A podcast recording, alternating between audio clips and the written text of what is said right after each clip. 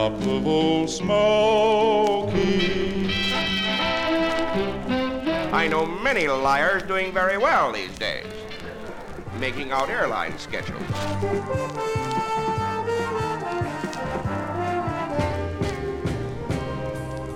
Mr. Bojangles. A date which will live in infamy.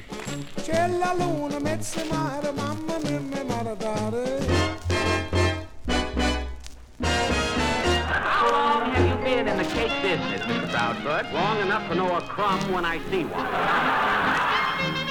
Time now for spinning my dad's vinyl. Here with all his skips, scratches, and pops is my dad, Frank Vaccarello. Thanks, sweetie, and thank you for tuning into episode 125 of Spinning My Dad's Vinyl.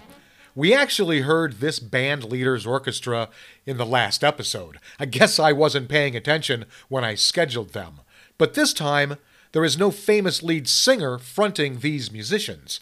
It's all instrumental, and it's from a popular movie musical. So, get ready for Cole Porter Broadway music rearranged for the big screen, then rearranged for this album in Volume 125 Riddle Can Can.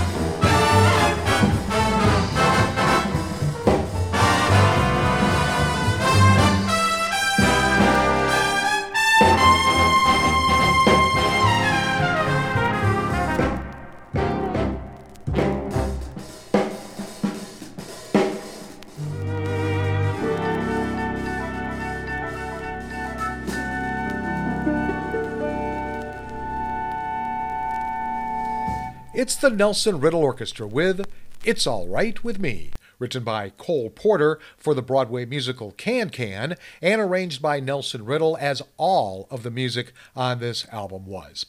Okay, why this record for this episode? Well, the Nelson Riddle Orchestra was one of the main bands backing my dad's favorite singer, Frank Sinatra.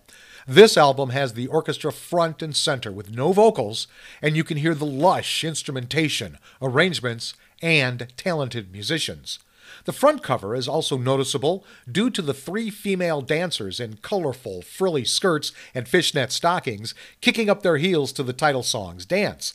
The back cover is also a delightful drawing of several female dancers with shorter skirts and fishnets doing the kick line, except for the dancer closest to you has turned her back and is flipping up her skirt. Maybe a precursor to twerking?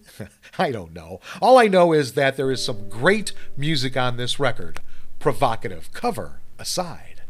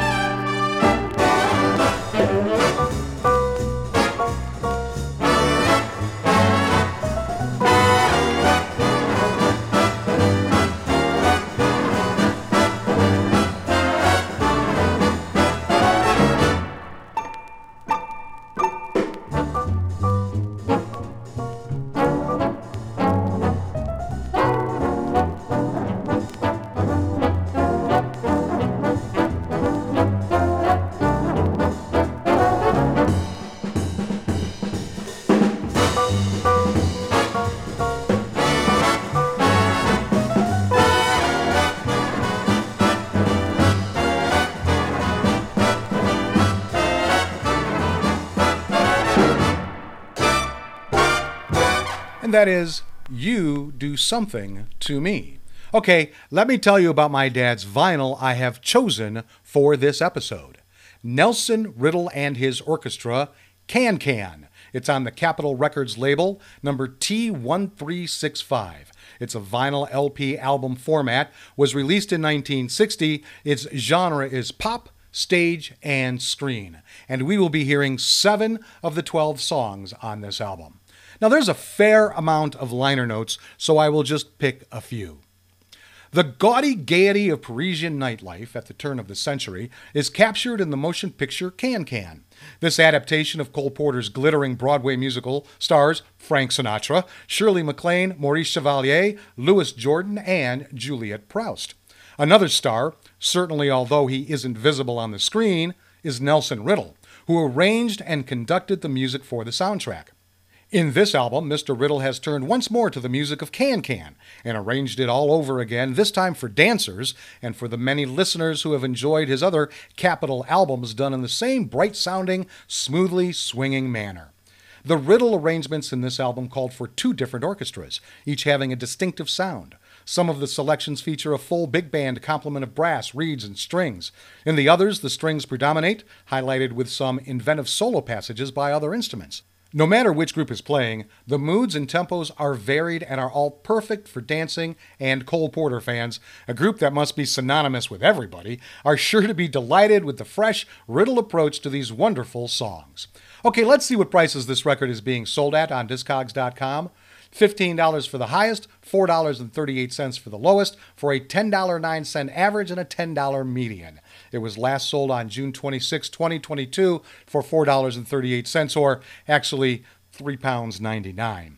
I found a few on eBay for 15 to $20, and I found a few copies on Amazon from 9 to 30 bucks. Now my dad's record is in poor condition. There's lots of crackling, and at least one song I couldn't play at all because of a bad skip.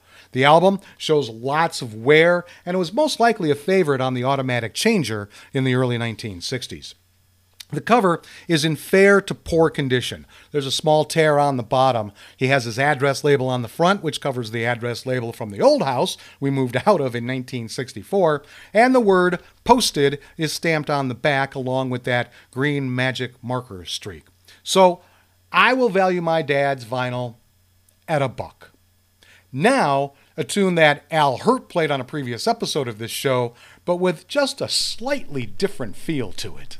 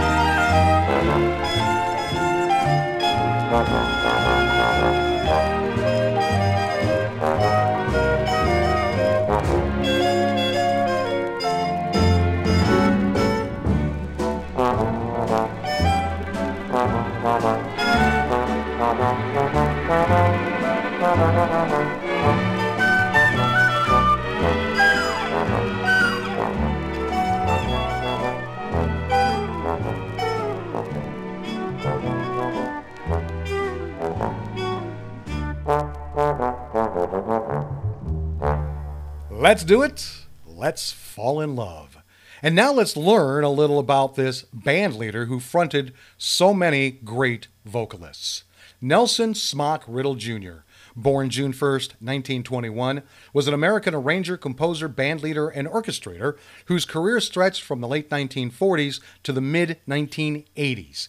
He worked with many world famous vocalists at Capitol Records, including Frank Sinatra, Ella Fitzgerald, Nat King Cole, Judy Garland, Dean Martin, Peggy Lee, Johnny Mathis, Rosemary Clooney, and Keely Smith. He scored and arranged music for many films and television shows, earning an Academy Award and three Grammy Awards. He found commercial and critical success with a new generation in the 1980s in a trio of platinum albums with Linda Ronstadt, and will develop that relationship a little bit later. Following his father's interest in music, he began taking piano lessons at age 8 and trombone lessons at age 14. He was encouraged to continue his musical pursuits at Ridgewood High School in New Jersey. By his teenage years, Riddle had decided to become a professional musician. Quote, I wanted to be a jazz trombone player, but I didn't have the coordination, unquote. So he began to turn to composing and arranging. Riddle traveled to Chicago to join Tommy Dorsey's orchestra in 1944, where he remained the orchestra's third trombone for 11 months until drafted by the Army in April 1945, shortly before the end of World War II. He was discharged in June 1946 after 15 months of active duty. He moved shortly thereafter to Hollywood to pursue a career as an arranger and spent the next several years writing arrangements for multiple radio and record projects. In May 1949, Doris Day had a number two hit, again backed by Riddle. In 1950, Riddle was hired by composer Les Baxter to write arrangements for a recording session with Nat King Cole. This was one of Riddle's first associations with Capitol Records. Although one of the songs Riddle had arranged, Mona Lisa, soon became the biggest selling single of Cole's career, the work was credited to Baxter. However, once Cole learned the identity of the arrangement's creator, he sought out Riddle's work for other sessions and thus began a fruitful partnership that furthered the careers of both men at Capitol. In 1953, Capitol Records executives viewed the up and coming Riddle as a prime choice to arrange for Frank Sinatra. Sinatra was reluctant, however, preferring instead to remain with Axel Stordahl, his longtime collaborator from his Columbia record years. When success of the first few Capitol sides with Stordahl proved disappointing, Sinatra eventually relented and Riddle was called in to arrange his first session for Sinatra, held on April 30th, 1953. The first product of the Riddle Sinatra partnership, I've Got the World on a String, became a runaway hit and is often credited with relaunching the singer's slumping career. For the next decade, Riddle continued to arrange for Sinatra and Cole, in addition to such Capitol artists as Kate Smith, Judy Garland, Dean Martin, Keely Smith, Sue Raney, and Ed Townsend. He also found time to record his own instrumental discs, released on Capitol in both 45 RPM single and LP album format. In the latter half of the 1960s, the partnership between Riddle and Frank Sinatra grew more distant as Sinatra began increasingly to turn to Don Costa, Billy May, and an assortment of other arrangers for his album projects. Although Riddle would write various arrangements for Sinatra until the late 1970s, Strangers in the Night, released in 1966, was the last full album project the pair completed together.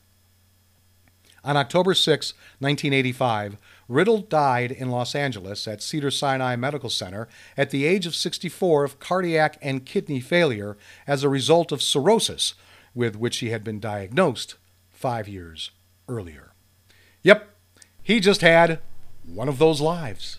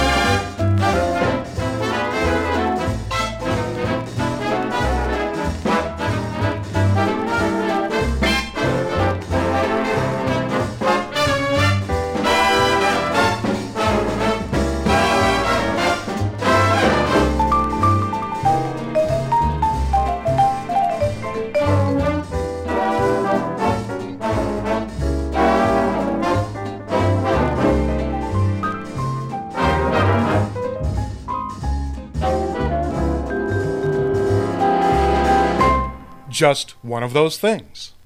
Time now for this episode's interesting side note, and it has to do with when Riddle wrote for Ronstadt. This is excerpts from when Riddle and Ronstadt made beautiful music together, posted on January 13th, 2021 by Martin Oaks Cemetery and Crematory.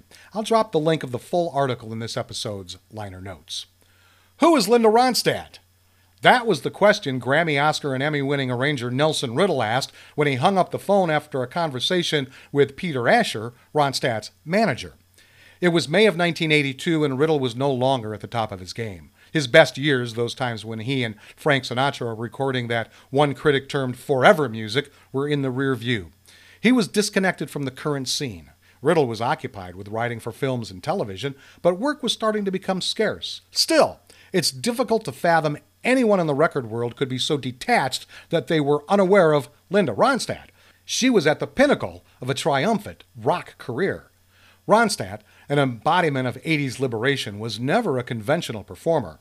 During her rock years, she would incorporate seemingly discordant country covers of Patsy Cline, Dolly Parton, and Hank Williams into her records and concerts. The mix fit seamlessly. Now Ronstadt wanted to record music from the Great American Songbook, material by Irving Berlin, Sammy Cahn, and the Gershwins. Ronstadt's father played this genre at home when she was growing up. He had, she said, an infallible ear for great melody. Who better than Nelson Riddle? Quote, I would have sold out my best friend to figure out a way to get into the studio with Nelson, Ronstadt said. Asher called Riddle and a meeting was arranged. Riddle knew how to write charts for the standards. He knew even more about how record deals were negotiated. Asher proposed that Riddle work on a song or two for Ronstadt, but the arranger rejected that. A few songs might end up lost on an album, surrounded by the works of others. Riddle told Asher and Ronstadt that he did not write arrangements, he wrote albums. According to Peter J. Levinson in his definitive biography of Riddle, September in the Rain, the collaboration which produced the nine song album What's New required numerous demanding takes. I've always sung in a less disciplined style than these songs require, Ronstadt commented. Quote, Your phrasing has got to be perfect, and I think phrasing has always been my biggest problem, unquote. The process went on from June 30th, 1982 until March 4th, 1983. The final product topped 5 million in sales, yielded a Grammy Award for Riddle, and was universally lauded by critics, and my dad does have that album in his collection. Two more productions followed Lush Life and For Sentimental Reasons. Both netted millions in sales, positive reviews, tours, and awards. And now for two very French songs.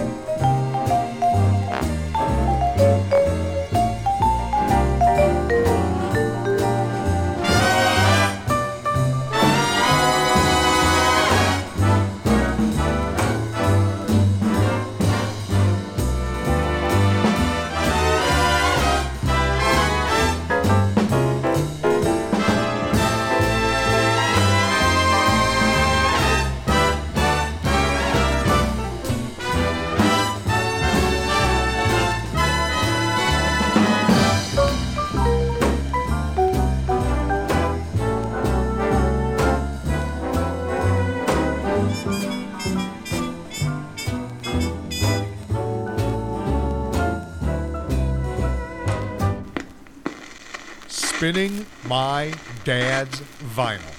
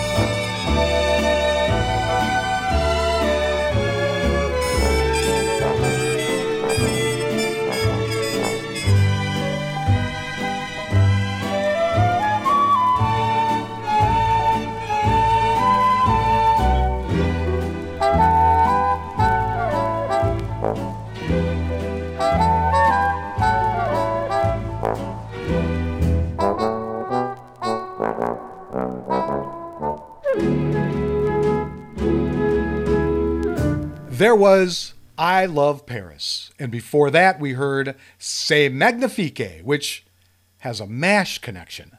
Those familiar with my show know how much of a TV show MASH fan I am. And I love all the connections I find between this music and that show. This connection comes from my favorite episode, Season 5, Episode 22, called Movie Tonight. It's part of the mess tent movie night when the film projector keeps breaking down, so they entertain each other with skits and songs. At one point, Major Houlihan is asked to perform by Hawkeye. When she tells Father Mulcahy at the piano to hit it, he asks, Hit what? And she replies, Anything. The Padre hits a chord and Hot Lips launches into C'est Magnifique, with Hawkeye adding what are probably rude French terms between lines. This time, the projector is fixed before the end of the song. But Margaret keeps singing in front of the screen with the movie playing in the background. The crowd starts telling her to be quiet and to sit down, even throwing popcorn at her. But she finishes the song before she heads back to her seat. Well, I hope you enjoyed this episode as much as I enjoyed bringing it to you. My dad only had this one Nelson Riddle record, but we hear his genius on so many more from the collection. It was also great to hear music from this popular Broadway show and movie. I can't say I ever remember my dad pulling out this specific record, but I can tell he played it plenty during his lifetime. Okay, let's finish with the title track, which doesn't sound anything like the song I was expecting.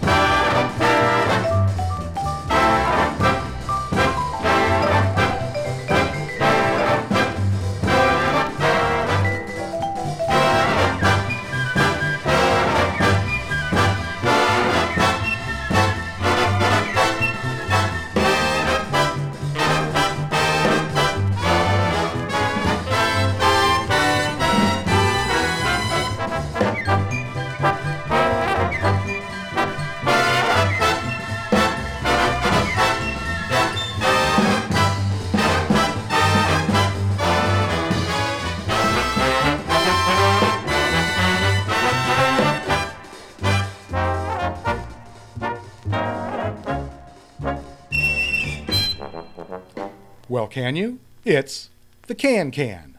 And there you have selections from one of the greatest arrangers from the mid to latter half of the 20th century.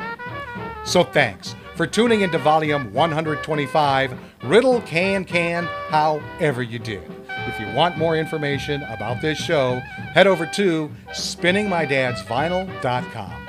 I'll be back next week with all my skips, scratches, and pops for volume 126 Live Jonah. Until then, go with the flow, my friends.